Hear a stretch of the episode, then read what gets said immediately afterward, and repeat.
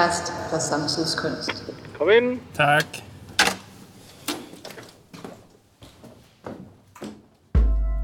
Velkommen til podcast for samtidskunst. Mit navn er Magnus Kaslov. Den her episode er en del af udstillingsrækken Games, som strækker sig over hele første halvår af 2021 på Museet for Samtidskunst. En del af udstillingsrækken foregår her i podcasten, og de tre øvrige dele, de tre øvrige udstillingsrunder, foregår som fysiske udstillinger på museet. Den første af de tre fysiske udstillinger har titlen Planeswalkers og handler om kortspillet Magic the Gathering. Og helt, helt centralt i den udstilling er den danske illustrator og maler Jesper Eising. Jesper er verdensberømt. Han er en af de malere, som illustrerer Magic-kortene. Hans værker sælges for summer, der er i liga med de helt store navne på den danske kunstscene. Han er bare en del af en helt anden kunstscene, end den, der normalt bliver vist på museerne. I den her episode, der møder jeg Jesper Eising på hans tegnestue på Nørrebro i København, for sammen at udvælge de malerier, der skal være med på udstillingen. Han har nemlig heldigvis ikke solgt dem alle sammen, men beholdt sine yndlingsbilleder, og det er de malerier, som du kan se på Planeswalker-udstillingen i Roskilde, når vi altså kan åbne den forhåbentlig inden alt for længe. I udstillingen kan du også se værker af Anna Margrethe Petersen, Alexander Torborg, Mira Vinding og Clara Bella Vinding, den svenske kunstner med kunstnernavnet Maria Bingo og den danske MTG altermaler MSJ Alters. Magic er blevet en hel verden for sig selv. Et globalt fænomen med en enorm indre fiktion, som millioner af mennesker lever sig ind i, når de spiller Magic. Og jeg kommer ikke til at kunne forklare, hvad Magic er her på to minutter, men sådan helt kort fortalt, så kombinerer Magic samlekort og kortspil. Nogle kort er sjældne og svære at få fingre i, og ofte er de også de bedste kort. Når man spiller Magic, så er man en magiker, en planeswalker, der kan bevæge sig mellem verdenerne i multiverset, og kortene, som man spiller med, repræsenterer de lande, man kontrollerer, og de væsener og besværgelser, som man kan fremmane og bruge til at angribe sine modstandere og til at forsvare sig med. Jeg bekender kulør som Magic-spiller, men jeg er rookie. Det er min søn Svend, der har lært mig at spille, og jeg går til Magic med en blanding af almindelig spilleglæde og en kæmpe faglig nysgerrighed. For den måde, som illustrationerne er bærende for den kæmpe fiktive verden, som de små spillekort giver adgang til, er helt vildt. Og der er Jesper Eising central. Han maler simpelthen billeder fra en anden verden, og hvordan det fungerer, det kan du høre ham fortælle om lige om lidt. Lad det være sagt, den her episode er et kaninhul, der fører ned i Magic-verdenen med en masse termer og navne, som ikke-Magic-spillere måske ikke lige kender. Men om du så er spiller eller ej, så synes jeg, du skal følge med ned i kaninhullet og se, hvor det fører hen. Nu hopper vi lige nogle uger tilbage i tiden og ud til Jespers tegnestue. Nå, deroppe står en masse af dem, ikke? Wow. Det er dem, jeg ligesom stiller op, som er de, enten de nyeste, eller dem, jeg, jeg ligesom skal huske på, ikke? Jo. Og øh, det her er nok nogen, der ikke når at udkomme. Den her kunne jeg godt tænke mig at komme med. Og det, det her det er en af mine yndlings, som ikke er kommet, som først kommer næste år. Ja, den er fandme også flot.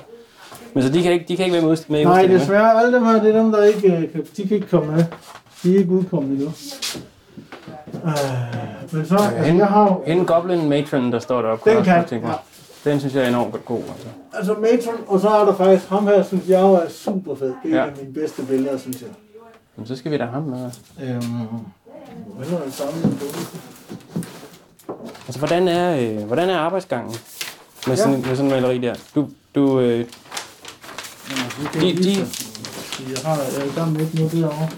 Nå, men jeg tænker også helt fra sådan, Wizards, de, øh, de drømmer en serie kort op til en verden, en ny verden eller en eksisterende verden. Jamen, det, de sætter en, til hver verden vil der lave en style guide. Okay. Det vil sige, inden en verden bliver sat til at blive tegnet, så har de fem tegnere, der bruger en måned på at designe verden ud fra deres idéer. Det har jeg været med på to gange at prøve at være med til at designe verden. I Korea, den, øh, den der med monsterverden, den har jeg været med til at designe. Jeg har faktisk været hoveddesigner på, og jeg startede før designguiden blev jeg bedt om at lave en masse monstre til den verden. Mm. Det var jeg virkelig stolt af, det var super, super fedt. Så, så laver man sådan en style guide her, og du kan se, det er så information, der passer til folk, der lige starter med at lave Magic. De skal have at vide, hvor, hvor, hvor stor armen er og sådan noget. Ja, ja. Og så, den er ret langt se. Det her, det er bare hvordan ser verden ud, hvordan ser landskaberne ud, hvordan ser monstrene ud, der lever i den verden her, hvordan ser den øh, faction af, af krigere ud. Skal vi se, kommer nogle creature designs også.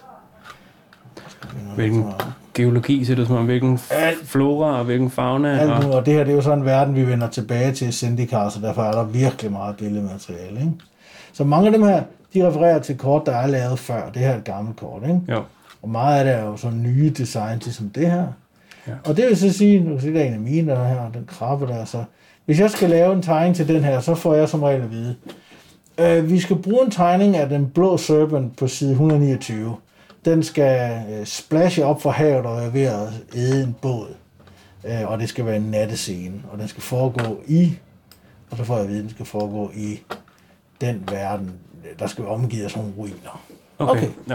Så det er min art description. Og hvordan jeg så løser det, det er helt op til mig. Jeg skal ikke copy-paste noget fra styleguiden. Tværtimod, jeg skal ligesom give min version af det der. Og det, det kan jeg godt lide. Især kan jeg godt lide dem, hvor jeg får næsten frie hænder.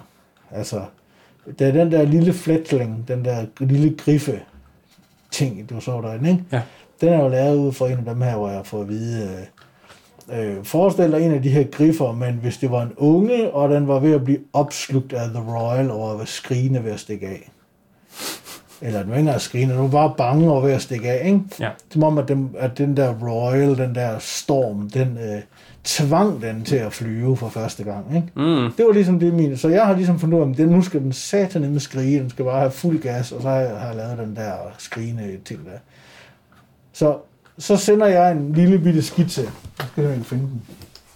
Ja. Så sidder jeg og kukker op på det og finder på, hvordan jeg skal lave den, og så ender jeg med sådan noget der. Så det er min skitse, der kan sige, jeg tilføjer lige en lille smule value. Ikke farver, fordi jeg vil ikke hænge mig fast på nogle farver på noget tidspunkt, men lidt med lyset, lidt med, med valuesen, så de kan se, hvad der er, tænkt mig. Og så sender jeg den til dem. Og med den her, der var de bare, det er fint Jesper, den er god, du kører bare. Jeg var bange for, at, den var, at jeg havde strukket det cartoony for langt i den her. Mm. Men jeg var vildt glad for, at de sagde, det er fint, det stoler vi på, du, du kører videre med. Ikke?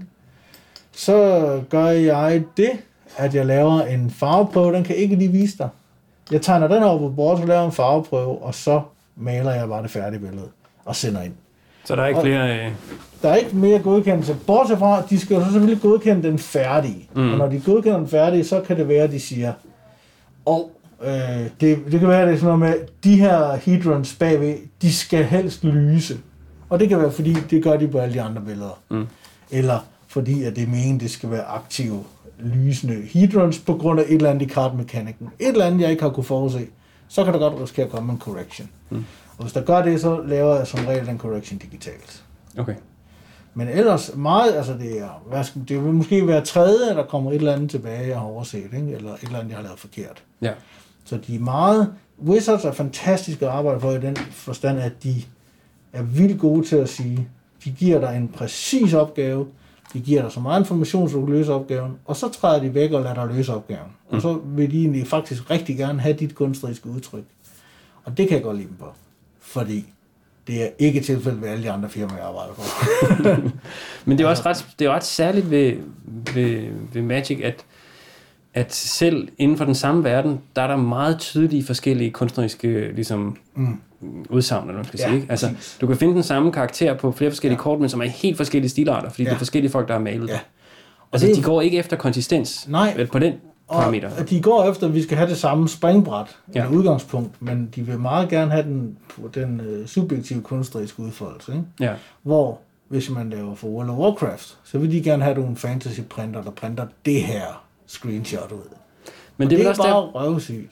Men jeg tror også, det er også en af grundene til, at, at jeg som, som kommer fra sådan en, altså fra sådan en kunsthistoriker baggrund, mm, ja. synes, det er mere interessant at kigge på, på Magic-kortene. Ikke? Mm. Altså fordi artworken spiller en helt vildt vigtig rolle, også inde i spillet. Ja, men det er, det er vanvittigt sjovt, at...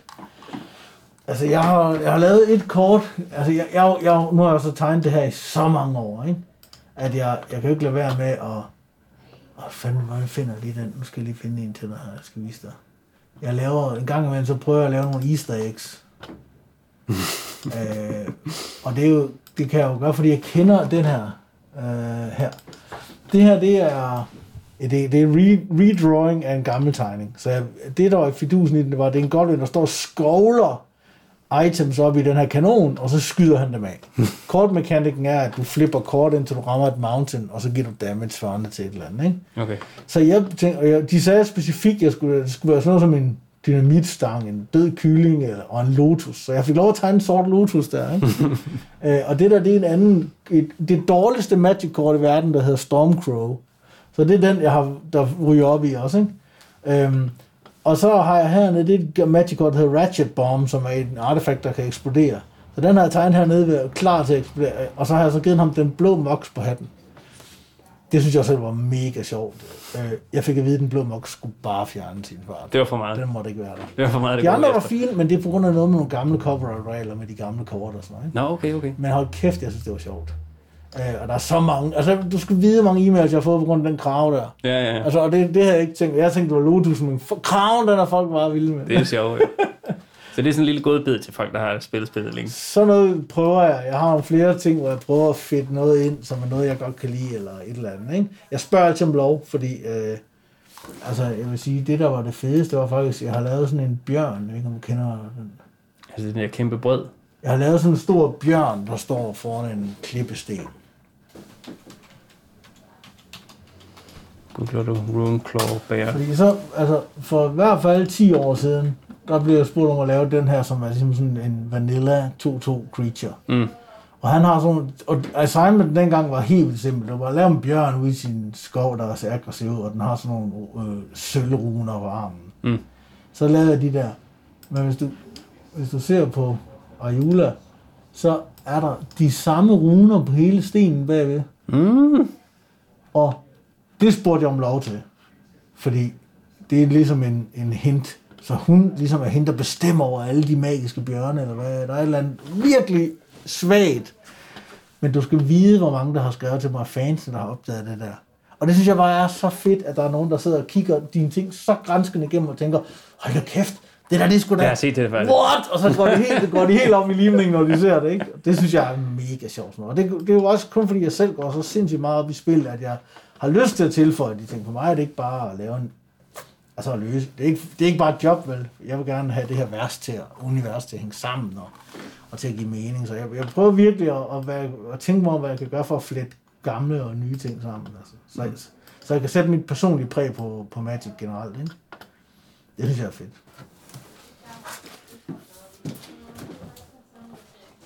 Men det er, også, det er også noget med at finde nogen, der, hvor der ligesom er nogle forskellige, både farver, tænker jeg, Ja, det også jeg ligesom... også. Øh, øh, Jeg har, det I sidste uge fik jeg tilbud om at bytte den her for en Beta Lotus. wow. Men den var en lille smule bøjet i det ene hjørne Lotusen, og jeg var sådan lidt, hvis jeg skal have en Beta Lotus, så vil jeg fandme have en, der, der er spids, altså.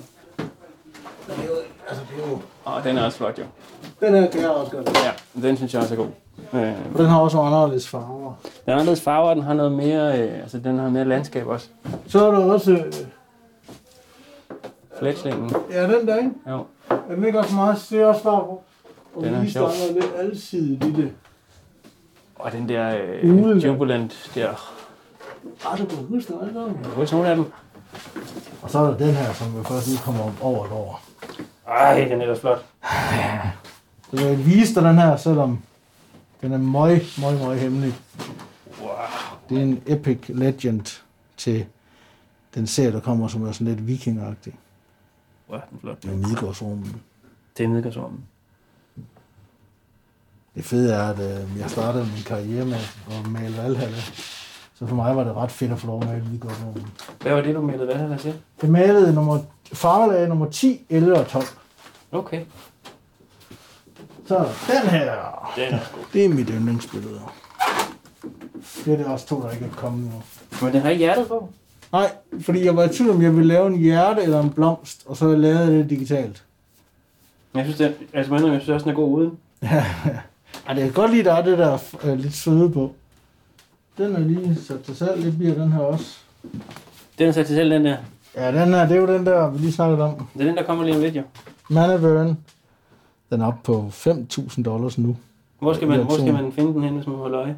Øhm, der findes en Facebook-side, der hedder Magic MTG Card Art Market. Okay. Det er der, hvor alt bliver solgt. Okay. Det er ligesom, det er markedet. Det, det er der, alle, alle sælger fra. Hvad siger du til den her? Den er også rigtig flot. Og en lille stakkels goblin i hånden. Ja, lidt, hun redder den jo. Se, Ja, hun hun, holder, den. hun holder så sødt på den. Så. Der er, en, er det en, en gollum, der kravler rundt der? eller? Ja, det er noget andet. Det er en ringesærtegn eller noget. De er lidt kedelige, de der. Så er der jo mit mesterværk her. Den er også flot. Den har jeg vundet den der award for. For det her billede. Skal vi den med? Skal vi? Det synes jeg helt sikkert. Hvad er det for en award? Det er Spektrum øh, Guld Award sidste år. Spektrum det er sådan en årlig collection af fantasy art. Okay. Hvad med, Den er flot, synes jeg. Der er noget med, du, du, du er glad for de tyrkise der, hva'? rigtig glad. Og det, det er sådan lidt... Altså, jeg burde på med, med tiden indrømme, at du kan se, at jeg har jo en, jeg har nogle temaer, farvetemaer, der, ligesom, jeg har noget, der passer til sådan de varme farver, så har noget, der passer til nogle kolde tegninger. Mm. Jeg prøver nu at komme lidt ud over det, fordi jeg synes, det er så maskinelt, så derfor har jeg lavet den der gnold deroppe, som er lavet ud fra noget helt andet. Ikke? Ja. Jeg prøvede lige, at ham ældre, der er også helt ny. Jeg prøver med nogle af dem at sige, okay, hvad skal der... Jeg er nødt til at prøve at variere det her, så jeg ikke laver de samme øh, tematik, farvetemaer hele tiden. Ja. Jeg tror sgu, det var Det var det. end of the road. Hvad? Den, øh, er det det originale, der hænger deromme på dinosauren? Nej, den er... Den er solgt. ja, jeg har faktisk, den har jeg byttet på en sort Lotus, faktisk. Okay, du har simpelthen sort Lotus, jo. Jeg har hele power. Jeg spiller også old school. Okay. Så jeg har hele power 9. Man kan godt høre, at Jesper er dybt engageret i Magics univers, og han nævner i flæng flere legendariske Magic-kort, som han refererer til i de kort, som han selv tegner. Blandt andet en Lotus og en Mox. De er begge blandt nogle af de tidligste og nu sjældne Magic-kort, som selvfølgelig er blevet dyre samleobjekter. Jesper startede sin karriere som farvelægger af de danske Valhalla-tegneserier i slut 90'erne, og siden har han blandt andet leveret illustrationer til World of Warcraft-universet, og ikke mindst Dungeons and Dragons, der i dag ejes af det amerikanske firma Wizards of the Coast. Og det er selv samme firma, som i starten af 90'erne lancerede Magic the Gathering-kortspillet, og siden har udgivet nye serier og verdener til spillet flere gange årligt. Hvad så, så når du øh, afleverer øh, et færdigt maleri til dem?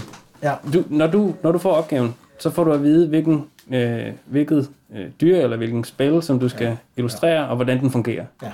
Men du Nej, får jeg ikke... får aldrig at vide, hvordan får- spillet fungerer. Nej, du, nå, men, men, du, men du, du får en situation at vide, for eksempel. Ja, ja, det gør jeg. Jeg får, altså, min art description, der er de forskellige. Skal vi finde en. Jeg må ikke lige, det her er en her. Jeg må, vi må ikke snakke om, hvad det er. Mm-hmm. Men du kan se, det der er vigtigt, det er, at jeg får at vide, øh, hvad det er for en verden, hvad det er for et creature, jeg skal lave, hvor den finder sted hen scenen. Så Ja. får jeg at vide, hvad min action er. Hvad er det, der skal ske? Det er ja. nogle akrobater. Det er den, jeg har her. Ja. Og så står der det allervigtigste, der står, hvad er fokuset i kortet? Mm. Det er gruppen af mennesker, ikke? Jo.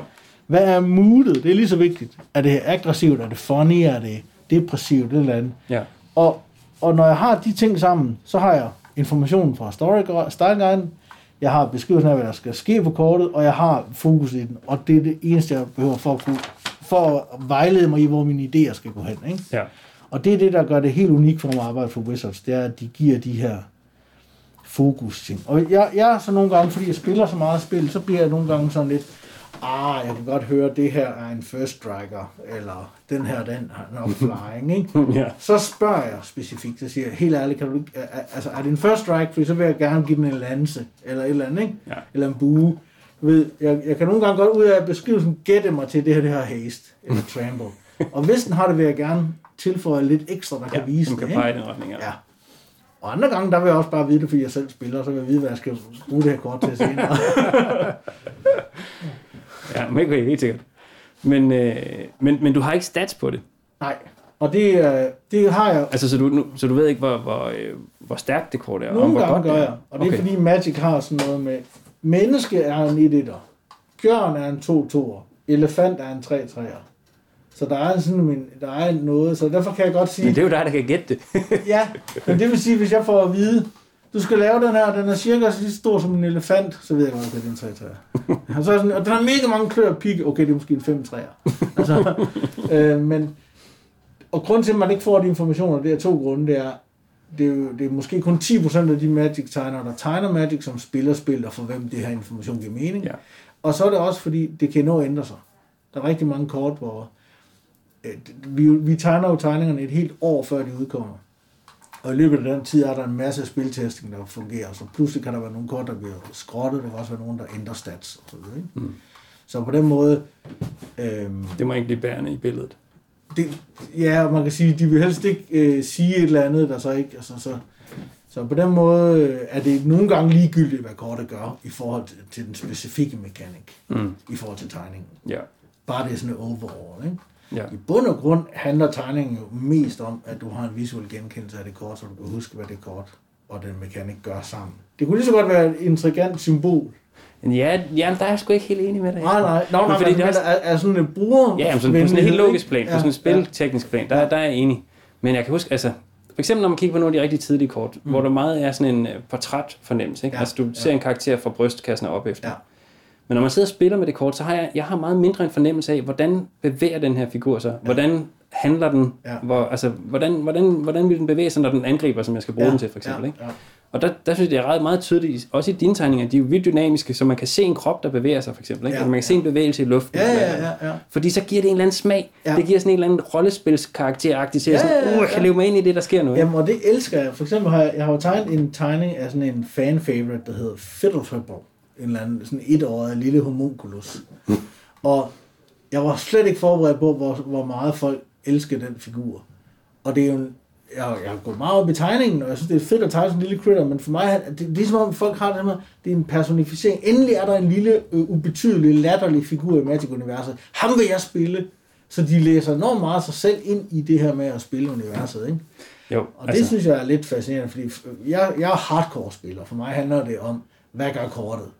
Jeg er fuldstændig ligeglad med tegninger nogle gange. Så hvad gør, altså, hvis jeg spiller, så handler det for mig om, hvad gør kortet, hvordan kan jeg vinde? Så, så jeg er ikke sådan en flavor-spiller, men når jeg tegner. så er jeg jo enormt meget flavor. Ja, så, ja, klart. Men der er måske mere, der er en blanding, altså. Ja, jeg, jeg ja. synes, det, jeg synes lige præcis, det man kalder flavoren er super vigtigt. Ja, altså ja, det der med sådan, ja. hvor meget kan jeg leve mig ind i det her, og hvor sjovt er det? Altså sådan, det er jo vildt sjovt, hvis jeg kan kværne dig med sådan en lille Ja, ting, ja, ja. Og jeg giver, giver dig 10 år mere, så, så vil du vinde. altså, jeg synes, det, jeg går meget ved det. Jeg går faktisk voldsomt meget med Magic, altså, og i spil, jeg spiller det helt vildt meget. Men altså, hvis, hvis, hvis jeg skal træde sådan et, et, Ja. et skridt endnu længere tilbage, så er det også, det er jo, den, det, er, det er den der projektionsmulighed, altså det der, som er sådan Ja. ja. rollespilsagtigt, som jeg synes gør, Ja. ja. gør det her spil så interessant. Ja. Kombineret med det der med, at det er uendelig udvidbart. Ja, Altså, der kommer hele tiden nye karakterer, som også gør det, øh, hvad hedder den, adaptable, vil man tror, Ja. ja. man sige. Ikke? Altså, at de kan tilpasse sig alle mulige situationer. Ikke? Sådan. Vi har, altså, og man kan også se, hvordan, ligesom, øh, hvordan tiderne skifter i Magic Kort på en eller anden måde. Ja. Ja. Ikke? Sådan, okay, nu der kommer, der kommer øh, mange flere ældre helte ind, for eksempel. Ja. Ikke? Altså, Ja. det skal ikke kun være unge mennesker, der kan være ja, helte. ja, ja. Øh, fordi der er brug for, at, at mange forskellige typer for- mennesker kan projicere sig ind i dem her Ja, og føle ja, sig set på en eller anden Ja. måde.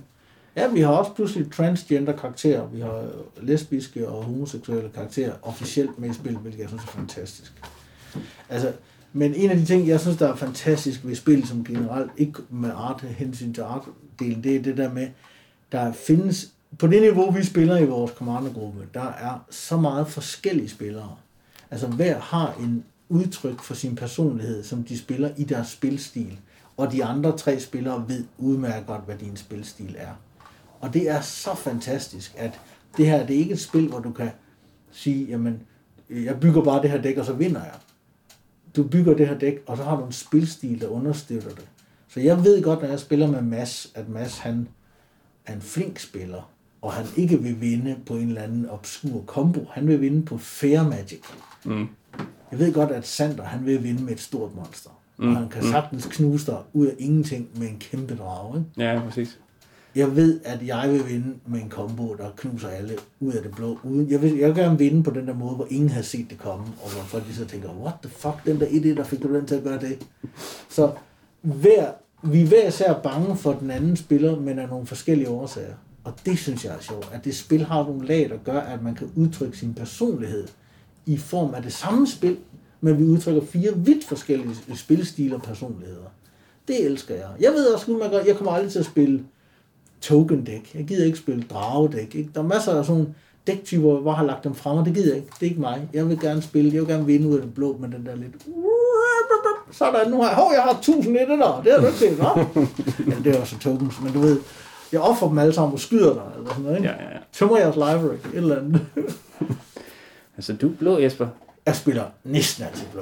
Okay, okay, okay. Jamen, så, så Jeg er kender jeg meget pludselig lidt bedre. til sort og rød. Altså blå, hvid, grøn er mine farver, ikke? Og Ja. så øh, især blå. Okay, okay. Ja, ja, jeg vinder ud af øh, ingenting. Hvid, blå, sort, rød, grøn. De forskellige farver på Magic-kortene repræsenterer forskellige temperamenter eller filosofier, kan man måske sige. Nogle egner sig til en aggressiv spillestil, andre til en snedig, kontrollerende stil, samtidig med, at der knytter sig forskellige landskaber og arketyper til farverne. Dragerne er røde, dæmonerne er sorte, elverne er grønne osv. De forskellige typer væsener kan så have forskellige egenskaber, for eksempel haste, lifelink eller trample, som Jesper nævner. De fortæller noget om den måde, væsenerne angriber på. Nogle kort er der mange af, mens andre er sjældne, og dermed bliver de mere værd, da folk gerne vil have fat i sjældne og gode kort, både for deres spilværdi, men også for deres værdi som samlerobjekter. Originalbillederne, der ligger til grund for de masseproducerede kort, bliver selvfølgelig også penge værd. For Jespers vedkommende er det akrylmalerier, og dem er der også større og større opmærksomhed omkring. For mig det handler, er det skidesvært at, at sætte en, det er skidesvært det her med, at det skal være så penge. Altså, jeg, jeg, jeg, jeg, det der med, at der pludselig bliver en købmand ud af det, jeg laver, Ja. det bryder jeg mig egentlig ikke særlig meget om. Nej, det er på en eller anden måde vel også jeg ved ikke, om det er sekundært, men, men, men den, den første opgave, som også er en, en, Ja. arbejdsopgave, det er Ja. ligesom at, at male maleriet. Ikke? Ja. Øhm, og da, da jeg kontaktede dig om, altså da jeg først ringede til dig og snakkede om, om vi skulle lave en udstilling, så, så, så tiptoede jeg også hen omkring det, sådan, hvor mange malerier har du egentlig tilbage, at alle Ja, sammen ja. råder afsted. Ja. Og, øh, og om, om der er nogen af de, dem, der vil være de nye, som, som vi kunne inkludere i udstillingen, hvor du også, altså, hvor du siger sådan, det kan jeg ikke love dig, fordi Nej. det afhænger af, Ja. øh, altså Ja. fordi hvis, hvis det er godt kort, så, så så bliver det solgt typisk inden for et par uger, ikke? Jo. Og det er jo sådan, det, det synes jeg, dels er det fascinerende, fordi det er anderledes end den, det hjørne af kunstbranchen, som jeg arbejder i, Ja. men, øh, men det er også vildt fascinerende det der med, at det, det, det virker, i hvert fald i mit hoved, så virker det næsten som om, at prisfastsættelsen, den ligger inde i spilverdenen. Ja. Det gør den også. Så er der noget, der er fuldstændig umuligt at, at, at regne ud. Og det er sådan noget som Magic Kort med katte på, de sælger for dobbelt så meget som de andre. What the fuck? Altså, en, og, og, og så er der en lille tendens til at, at fugle Magic Kort. Specielt uler. Der er et marked for sig. Så katte og uler har. Og så er der helt det her helt naive med, at et billede af en drage, det er også bare, det er noget alle vil have. Ja. Så har jeg fundet en niche, der hedder feer. Der er en lille gruppe af folk, der bare er helt vilde med feer. Eller det er faktisk en stor øh, gruppe, ikke? Men, men så, så det er også sådan lidt, og der er det sgu også næsten lige meget, hvad der er på billedet. og det synes jeg er weird. Især det med katte har jeg øh, altså ingen forståelse for, ikke? Men altså, det er, jo- du skal se, et billede af sådan en 1-1 kat med lifelink, og maleriet er solgt for næsten 10.000 dollars. Og jeg har sådan lidt, det er et fucking billede af en kat. Der er ikke Men, men det må jo pege på nogle af de der rollespilsagtige aspekter af det jo, ikke? Altså, der er nogen, der bare virkelig ser sig selv som en katteperson. Jamen også, altså jeg tror, øh, altså jeg ved, jeg snakkede med chefen inde på IO på et tidspunkt, øh, og han siger, det her med, at folk, når de har en hobby, og noget de går meget op i, et computerspil, de spiller rigtig meget. Når de har købt computerspil, og når de har spillet 200 timer i League of Legends, så har de brug for et sted, hvor de kan udtrykke deres personlighed mere end bare ved at blive ved med at spille spil. De har brug for at kunne købe det her super hemmelige skin, som gør, at de viser, at de har en... al- al- Altså, de viser, hvem de er i spillet. Mm. Det er lidt det samme med Magic. Når du har... Det er ikke, der er nogen, når du er voksen og har, har en fast job, så er der ikke nogen problem med at købe de Magic-kort, du skal bruge for at spille spil. Så vil du også gerne have noget ekstra spil, noget ekstra unikt, noget, der er helt unikt, og det er Magic Art. Mm. Så og hvis du så tilfældigvis bare er herrevild med katte, så vil du helst have et kattebillede, ikke? Altså, det er så, det er så, det er så simpelt. Jeg kan bare ikke, altså jeg, da jeg stod på et tidspunkt med et af mine billeder, jeg har solgt, for jeg ved ikke hvor meget, så sidder jeg og tænkte, jamen det her, jeg kunne faktisk gå over og købe mig en kvium nu. Jeg har altid været kæmpe fan af kvium, ikke? Så jeg kunne bytte det her lortebillede af en goblin for en kvium af ham selv og hans citroner, ikke? Det synes jeg er absurd. For mig der var det sådan lidt, at jeg okay, nu har jeg sgu godt nok skudt papagøjen, når, det når, når mine gobliner er lige så meget som hans, ikke? Det synes jeg er vanvittigt. Og så har jeg alligevel en dårlig smag i munden, fordi det er jo fordi, at det goblin-kort var et godt kort, og ikke fordi, at tegningen er verdens fedeste goblin. Ikke? Jeg ved godt, du siger, at øh, det betyder lidt, men for mig der har det sådan lidt, oh, altså der er ikke noget af det, jeg laver, der der har det samme vægt som en kvium, vel? Det er jo, det er jo, det er jo det er et andet hjørne af kunstbranchen, hvis man skal sige det sådan. Ja. Altså, men, øh, Det, det, det er helt der er ikke nogen tvivl, der er ikke nogen tvivl om, Jesper. Du havde ikke fået lov til at, at, at male de der gode kort, hvis du ikke var en god maler. Eller sådan. Nå. Der er jo, det hænger jo sammen Altså, på jeg den måde. opfatter mig jo selv som en narrativ håndværker. Altså, jeg opfatter mig udelukket mig selv som illustrator. Ikke mere eller mindre. Ikke for at gøre det dårligere end det er. Så kan man da sige, ja, ja, øh, øh, Michelangelo var også hyret illustrator. Altså, men det er ikke, pointen er bare, at jeg, jeg, jeg, jeg bliver hyret til at illustrere en historie på den bedst mulige måde, jeg kan. Og det kræver en masse håndværk, det kræver en masse fortælleglæde, og det kræver en masse personlighed at kunne få det her ud på en ordentlig måde. Men bottom line er, at jeg er en illustrator af nogle andres produkt, og jeg laver noget for, at nogle andre kan tjene en masse penge på at sælge. I virkeligheden sælge vaskepulver, ikke? Altså det er jo det der. Vi, vi sælger produkter. Mest som jeg opfatter kunst er, at kunst er, er noget, der er i sig selv for kunstværkens skyld, og for en vision, indre vision, en kunstner har haft. Det er en kæmpe forskel mellem det at være illustrator og det at være kunstner-kunstner. Det er ikke ens betydende med, synes jeg, at de to ting ikke kan have en masse fællestræk. Jeg synes bare, at præmissen for, hvornår det her øh, starter, er anderledes. Og det synes jeg, at, at man nogle gange skider på, når du siger, åh, det du laver er også kunst, dine drager er også kunst. Ja, ja. Men altså, så hvis jeg skal lige vende den en ekstra gang, så er det bare, at hvis jeg ikke arbejder for Magic, så vil jeg jo lave de samme tegninger. Fordi det er det, jeg synes, der er det fedeste. Jeg vil bare sidde og tegne nogle lidt, måske en lille smule mere personlige billeder af nogle. Jeg har sådan en serie på nettet, hvor jeg laver som regel kæmper, der æder feer, eller kæmper, der opfører, eller orker, der opfører sig grimt over for feer. Altså sådan, nogle- så vil jeg have en eller anden lille personlig vinkel af ting, jeg vil lave, men det vil bottom line være de samme type billeder. Så for mig er der, er der ikke nogen grænse mellem, hvornår det er mig selv, og hvornår det er min professionelle del. Og det har taget mange år at nå dertil, men det er det, jeg synes, der gør det ekstra fedt at være mig lige nu, det er, at der ikke er den her grænse. Altså, jeg, jeg er glad for alle opgaver, jeg får, for jeg er sådan lidt, her nu kan jeg bare lave det, jeg, jeg synes er fedt, som regel. Altså, jeg kan altid finde det i billedet, som gør, at jeg synes, det er interessant at male det.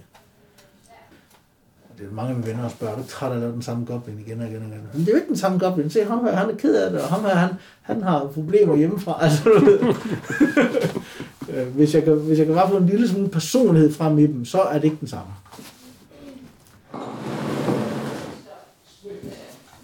Så jeg kan høre de der skæve tider nu. Det er altså med, der har tre aftener om ugen. Og så er der mørke, og det er sådan, det gode vande. Så Altså, det virker, godt, det virker mærkeligt at stå her i mad. Gris og sådan noget, men altså, de, det er jo kryb, de kan jo holde til hvad som helst. Ja. Det, her, det er fuldstændig samme farve. Mm-hmm. Så fantastisk. I betragtning af det er fantasy. den her kan jeg også, den er også forholdsvis anderledes, det kan Ja. jeg godt lide. Ja. Det bliver fedt. Det, det er fandme den hurtigste udvalgelse til en udsending, jeg nogensinde lavede, Jesper. Er det rigtigt? Ja, Jamen altså, men det er fint. Det er ikke dårligt. nej, nej, fordi jeg kunne sige, altså, jeg, jeg, jeg, det er det bedste, det jeg har tilbage, tænker Ja, jeg. ja, og der er også mange af dem, jeg kender jo. Altså, ja, og det gode ved det her er også, at det er ikke, altså, det er ikke de dårligste billeder, det er de bedste, fordi det er dem, jeg har beholdt selv, jeg ikke kan sælge dem, ikke? Jo, jo, men det er jo, det er jo, øh, det var nogle af dem, jeg håbede på, at du ville have jo. Ha! Fedt. Øhm, Du kan godt lægge byrdet den her væk. ja, for fanden. Du har lyttet til en samtale mellem mig, kurator Magnus Kaslov og illustrator Jesper Eising. Denne her episode er en del af Games, en spiludstilling i fire runder. Tak til Jesper Eising, og tak til Statens Kunstfond, der har støttet Games-udstillingen.